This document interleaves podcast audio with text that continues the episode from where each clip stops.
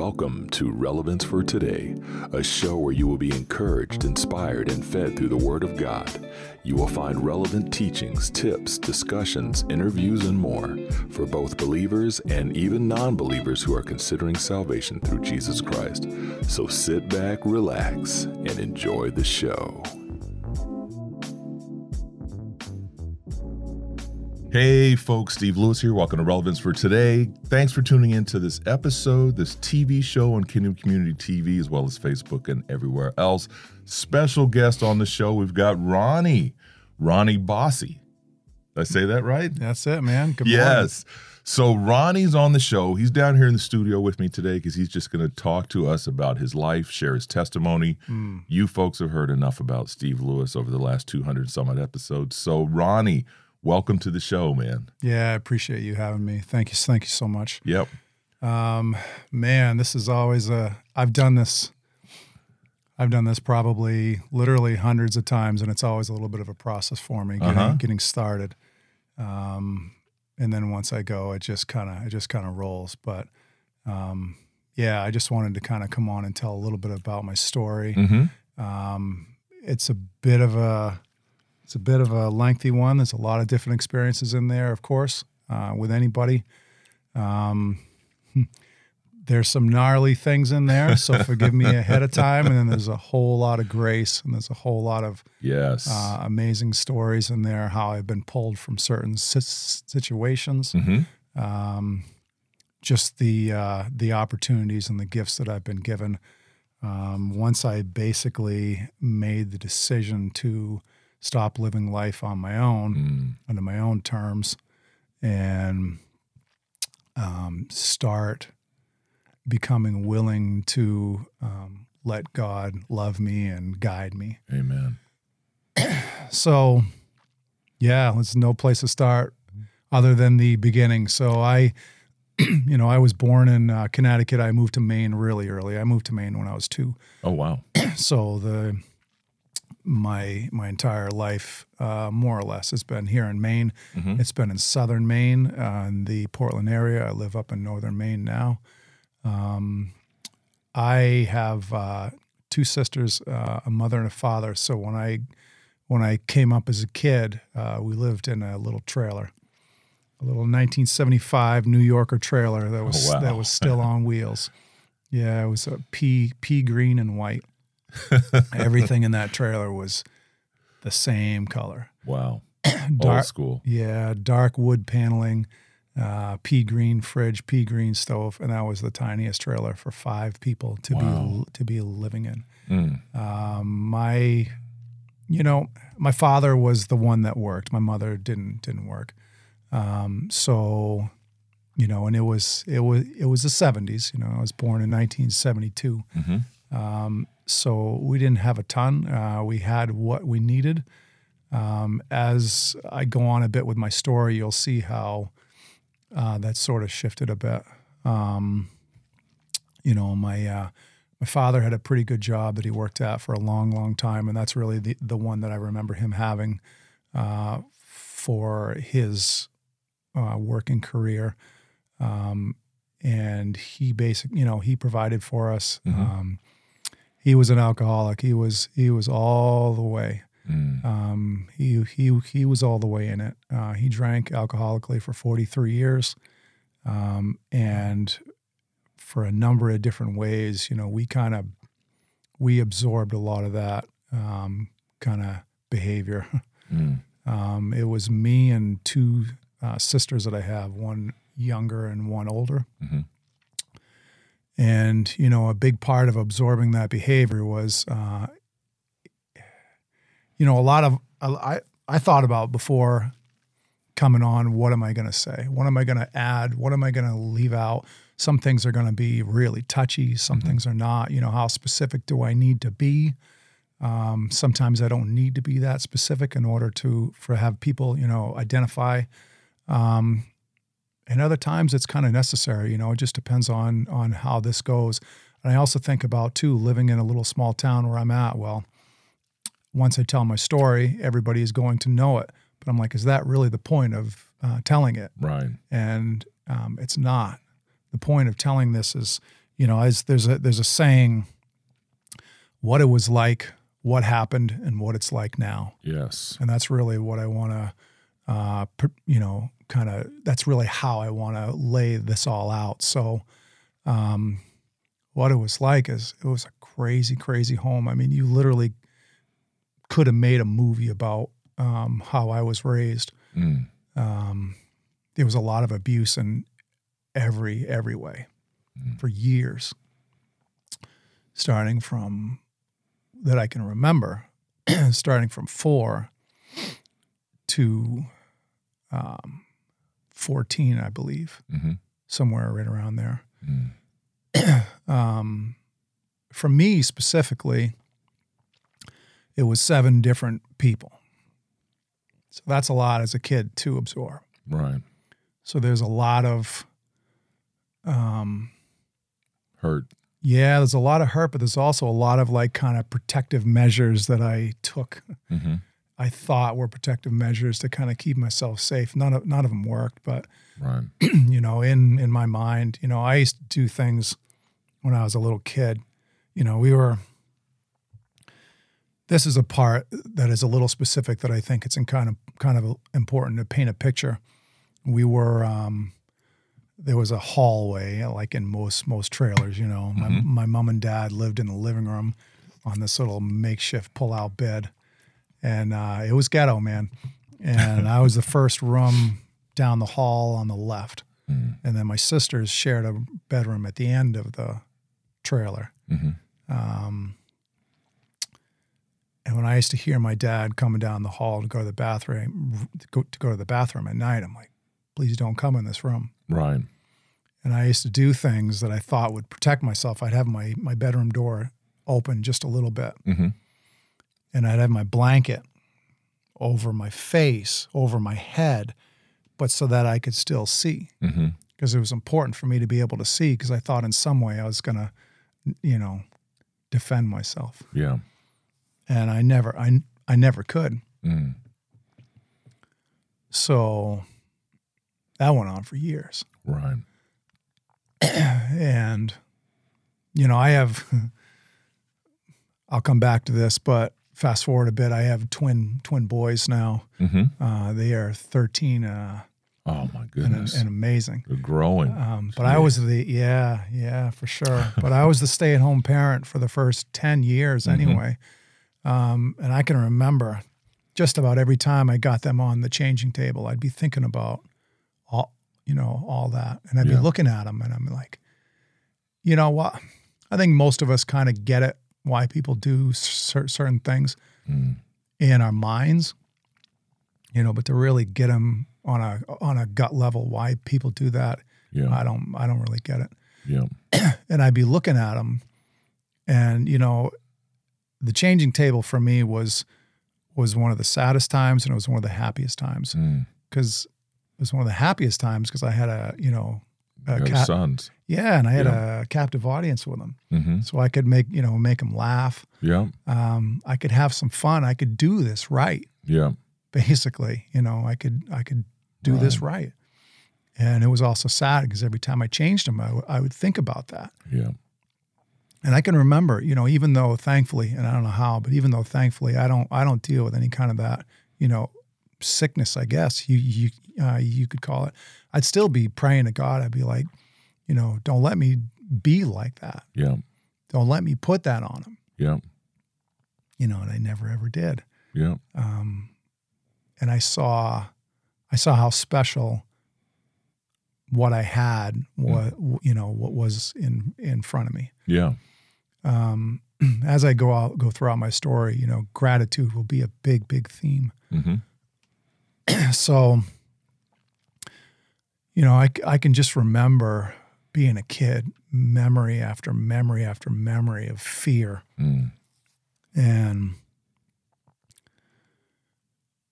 you know and uh and it just went on and on and on. And there was you know different counseling sessions that we used to go to. And after we were done the counseling session you know i vividly remember i even remember exactly i have a pretty vivid memory still. Hmm i remember exactly where i was and my dad left that session.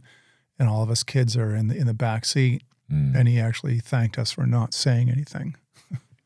wow. And it's like, man, that's heavy. Yeah. To put on a kid. And he took us out for, you know, ice cream after. Yeah.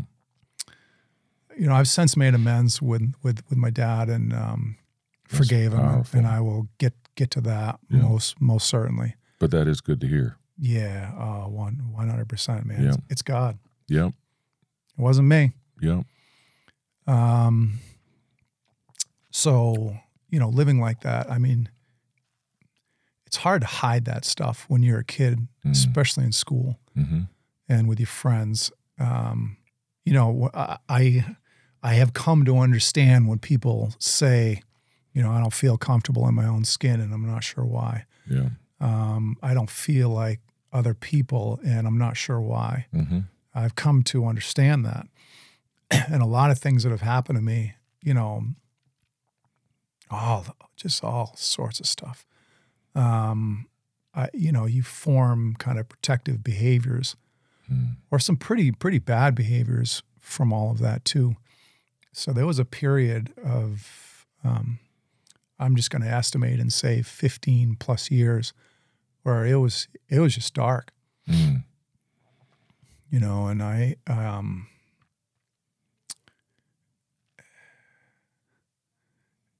I didn't I didn't think at the time that God and I had met yet. Surprise. You know, yeah. I didn't think that um, I really knew any. I, he knew anything about me. Mm. I was brought up in the church, which is even more disturbing as a kid, because yeah. I believe when you're an adult and that sort of stuff happens to you, you can go either either way with it. Yeah. Um, and I just I just ran. I ran as far away from God and faith as I could. Mm. Um, it's the same story for everybody. You know, why yeah. would why would a God you know allow this? And I've come to learn, um, it's not like that at all. Um, so, you know, fast forward, uh, DHS stepped on the on the scene, mm. and uh, we all one by one started dispersing. Oh wow! One of my sisters went to live somewhere else. Mm. Um, Another one of my sisters went to live s- somewhere else. Um, I got pulled out, out of the home. Um, again, here's where the vivid memory comes in for a year and two days. You know, September 10th, um, 1987 to my birthday, September 12th, 1989. So all this time. I didn't know it, but um, you know, I choose to believe today God knows my entire life. Mm-hmm. You know, past, present, and future, and knows exactly when it's going to be time for me to, you know, be with Him again. Mm. Um, so I didn't know He was setting something up for me. Mm-hmm. I didn't understand why I had to go through all that, you know, and there was there was much more than that. I mean, that's that's enough, right? you know, that's that's that's really enough. But there was a lot of physical abuse. Um, there was a lot of, um, you know, r- running away from home. Um, there was a lot of looking in places that I really shouldn't have been looking. Mm. To try to find a little bit of safety, you know, for me, it's no surprise, you know, drugs and booze were a huge part of my story. Mm-hmm. Um, you know, in that one, I'll kind of leave it as you can probably guess where that path went. it just went to some dark, dark places. Right. Um, you know, emotionally dark, spiritually dark, and physically dark, mm-hmm. dark, dark too. Um, I used to spend a lot of my time awake um, at night. So, you know, homelessness was a big part of my story. That was mm. a three year span. Oh, wow. That was a three year span. And it was, and I was too embarrassed to go to a shelter. I didn't have a clue, you know, I was, I was a kid. Mm-hmm. And uh, so I'd, I'd either stay on people's couches or I'd stay, I'd stay, I'd, you know, I'd stay in the woods. Mm. Um, or when I was old enough to drive, I'd stay in the vehicle that I had in the, in the woods. Wow. How old were you during that time? Uh, that time I was 17, 18, and 19, I believe. Oh, okay. Right around there. Wow. Yeah, I was old enough to uh, drive. Okay. And then there was a, there was some other stints after that where I had kind of spots of being, you know, not having a place to uh, live. Mm. There was actually a number of little spots, but but the three year period, um, you know, and I had a place t- t- to go. That, that's the thing. I probably could have stayed at, you know, my mom's. I could have stayed at my sister's. I could have stayed at a shelter. But doing that would have interrupted what I was doing. Mm. You know, it's like that would have gotten in the way of me kind of chemically staying numb Gotcha. because I couldn't deal with with what was in in my head. Yep. It was just too much. Yep. Um, so I looked to all these different crowds. You know, I I would I would hang around my dealer's house more than I would hang around Mhm. anybody else's house. I always joke, and it's not a joke, but I always kind of say at at the end of my uh, substance abuse time, hmm um, the only people that I were really seeing was, you know, a gas attendant and maybe like a Subway sandwich clerk or something. You know, Right. that's it. Yeah. I didn't I didn't want to see see anybody. They would either try to talk me out of what I was doing, hmm or they were just as bad as me. Right. Um, I just didn't didn't want that anymore. And it's funny, you know, when I was a kid, I think uh, 16 years old, I went to my first like AA meeting or NA meeting. I don't even remember now. Uh, it was 1988, and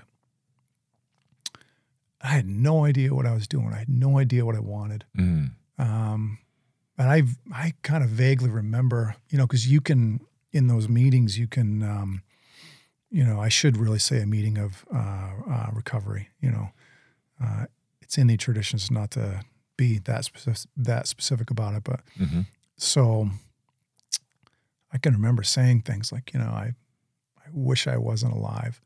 Mm. And I didn't really know why I was saying that. And I look back on it, and it was really to get, you know, you know, um, you know, attention. And I didn't know what kind of attention I wanted. I just figured that, well, this crowd is a lot healthier than the crowds that I have Mm. been, you know, hanging around.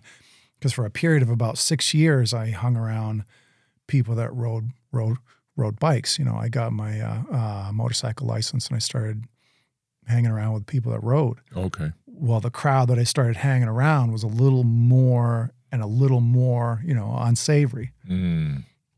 That's a kind of I'll, I'll I'll leave it that. So I went to a lot of different parties, a lot of different events, Right. a lot of different gatherings, you know, and Mhm. um, they were just crazy. Um, and even in even in those crowds, I was like, man, I don't I don't belong here. Mm. There was no crowd that I felt like I I belonged, Right. and it was it was really strange, and it was uh, frustrating. Because I'm like, I just want to find a crowd. I want to find my people, you know Mm. and I just wasn't wasn't finding it. And I remember this one of my homeless stints. I remember where I was, where I was standing, the direction that I was that I was facing. I remember what that crazy lady was wearing. And there's this lady who I thought was just nuts, you know, at, at the time, some Mhm. kind of drifter lady. Yep. And all I remember about that, the only thing is she she looked at me. And I didn't think too much at the time because I thought that she was that she was nuts. Mm. And she looked at me and she's like, she's like, you're not meant to be here Wow. much, much longer. And you're going to do some amazing things. Wow. I'm like, she does not know me Yeah. That's awesome. because I have done nothing amazing, you know, at, at that time. Right. And I've come to later learn she's 100% right. Mm. So I started having these uh, these weird dreams about seeing myself in in these different places that Mhm. were that were good. Right. And I'm like, and I didn't make much of it. I'm like, that's that's just not that's not my path. Mm-hmm. There's no reason that I would be in a good good place. And then, um, you know, here's something to pay attention to. Desperation tends to promote change. Oh, that's good. Typically, not much else. Right. you know, if something doesn't hurt bad enough, we tend not to change. You know, when Mm-hmm. I'm a strength and uh, conditioning coach today, and I, Uh-huh. I, I, uh, I tend not to talk to people about food on purpose because it's such a personal thing. Yeah. So while this, you know, and I did take this from some somebody else. This isn't my own saying, but while this isn't entirely true, the spirit of it is. You know, when somebody's like, "Well, you know, what's the best diet?" I'm like, "The one you'll actually do." That's It's good. like, come on, man. You know, the Yeah, one you'll actually That's do a good point. because you know consistency. So if I Yeah. if I read my Bible once, if I go to church church once, I'm not going to gain too much, you know, understanding, Right. which will turn into action. Yeah. which will turn into right living, how I un- understand that. Yeah. So there needs to be consistency. So, um, so again, you know, I'm like, there's no reason why I should have a good a good life. But anyway, uh, desperation sits in. Mm. I got to the point where not the external stuff got me to change, but I couldn't I couldn't deal with uh, what was going on in my own mind anymore. Mm. I couldn't shut it shut it off. I just couldn't couldn't uh, uh, uh, stop it, and that's the thing that really got me scared, and that's the thing that got me to um, look someplace different. Mm. And and look, man, I would not have looked to God if somebody hadn't come from God into my life nice. to get my attention.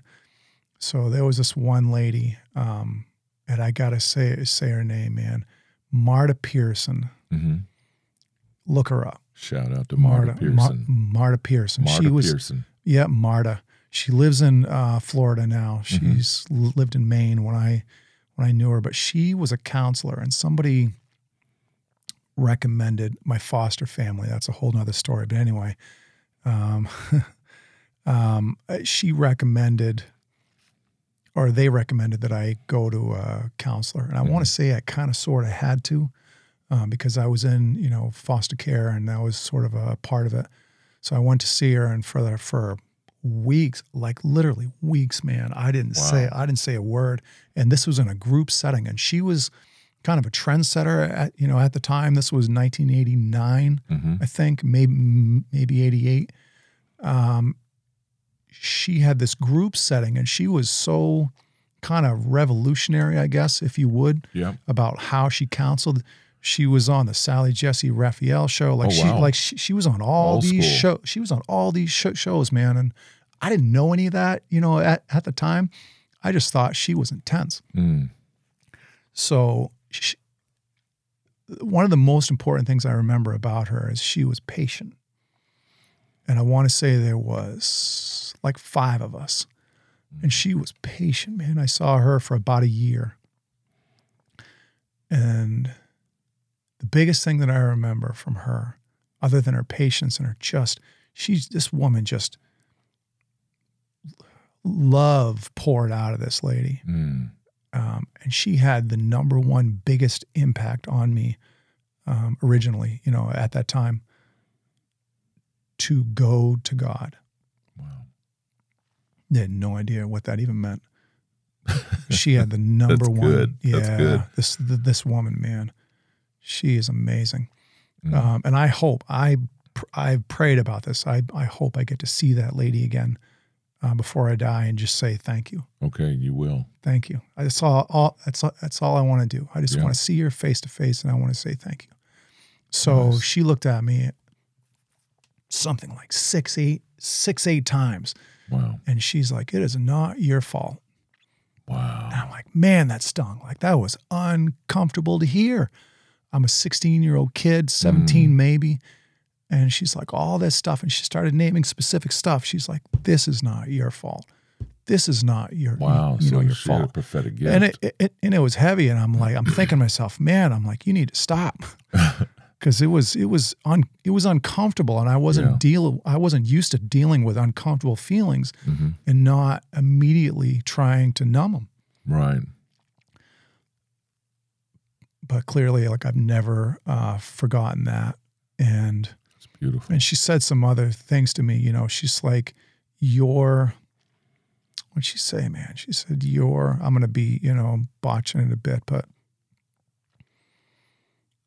what you want will come from what you haven't sought yet. Oh, nice. And I'm like, wow. uh, so she she was big on putting responsibility back on us. hmm She was like, you know, what are what are you going to do? What are you going to make make happen? Yeah. And I and I love the saying. I say this all the time. I love the saying, if you want what we have, do what we do. Mm. Nice. That's it. There's That no other excuse. it. There's no other where. There's nowhere else to go with that. It's Yeah. it's on me. And if I don't make something happen, I don't really want it that that you know that bad. Yeah. Or there's too much fear, or I'm not willing. I'm I'm just not willing. Yeah. I get there's some really really legitimate sticking points for people, and I've had a number of them. I completely get it. Yeah. Mm-hmm. However, if I want something bad enough, good or bad, I'll find a way to make it happen Yeah. you know, my uh, dear friend, you know, Ryan Babbitt's mom says, uh, "We make We happen, make what happen we what we want want to make happen. It's like, I come was on, just come thinking on, about man. Pastor Claudette. It's like, come on, yes. thank you. People make It's happen true. what they want to make It's happen. true. It's one hundred percent true, man. Yes. So, um, you will find what you want where you haven't sought yet. Yeah. And I'm like, That's "Uh, uh, all powerful. So I had desperation promotes change, right? Yeah. So it was at that point that I'm like, I wanted to start looking for for for something different, but I had no reason to be confident to start doing that. Mhm. So He put her, you know, God, God put, put her. her. in my life. Then He put somebody else in my life. Then He put somebody, you know, That's somebody awesome. else. Yeah. And I heard I, my foster father one time said, when a group of people asked him where I had been, hmm he's like, I don't know. And he's and I want to write a book and I want to I want to title it this. And all he said to that person, he's like, he's still discovering. Nice. And I want to title it that. Yeah. Because look, I mean, that can be good or bad, Yeah. you know. Yeah. Um, so No, that's good. And you know, uh, that's a perfect place for us to stop this Mhm. first episode mhm. of this two part session with Ronnie Bossie. Uh, that's powerful, man. Mm. And I'd hate to make you folks wait for the next episode to come out, or maybe you can binge watch them if they're both out already. But Ron, you just shared a mouthful, man. That's good Mhm. stuff. Mhm. Powerful. And the testimony, how you've taken us from the darkest days Mm. to Christ. hmm And just the tip, we're just starting to come out of the water now, Mhm. climbing the iceberg. So I'm looking forward to hearing more of that. And I know you all as well. Um, Ron, I'm going to have you go ahead and pray. Mm. We'll close this first Mm. episode of sitting down with you because you've got a story to tell and a book to write. Mm. So, Mm. uh, yeah, if you mind, go ahead and praying for the folks out there. Yeah, for sure. Thank you, God, for bringing us in your kingdom forever. Yes. This is a this is a temporary place. I mean, look, I believe we can either believe the promises that you give us or we don't. And if we believe, Mm. we should live as though we believe. There should Yes. be evidence of our belief hmm for you in our lives. There should be evidence of it. Thank you so much for using all of that Yeah. that I went through for good. Yes. Thank you for that. I'm I'm grateful for that. Thank you so much that it's that it's going to reach so many people. Yes. Thank you for that. And I just want to bless Steve and his and his ministry that he's Mhm. doing to keep on keeping on, you know. Yes. In your beautiful name. Amen. Amen. So, hey, there you have it, folks. Part one ending on you guys mid conversation. But you know what? There's more to come. Make sure you watch the second episode. Ron, appreciate you, brother. Yes, sir. And uh, hey, make sure you share this with friends and family and even a stranger. Thanks for tuning in. Get subscribing, folks. Hey, God bless. Love you guys. We'll talk to you soon. Peace.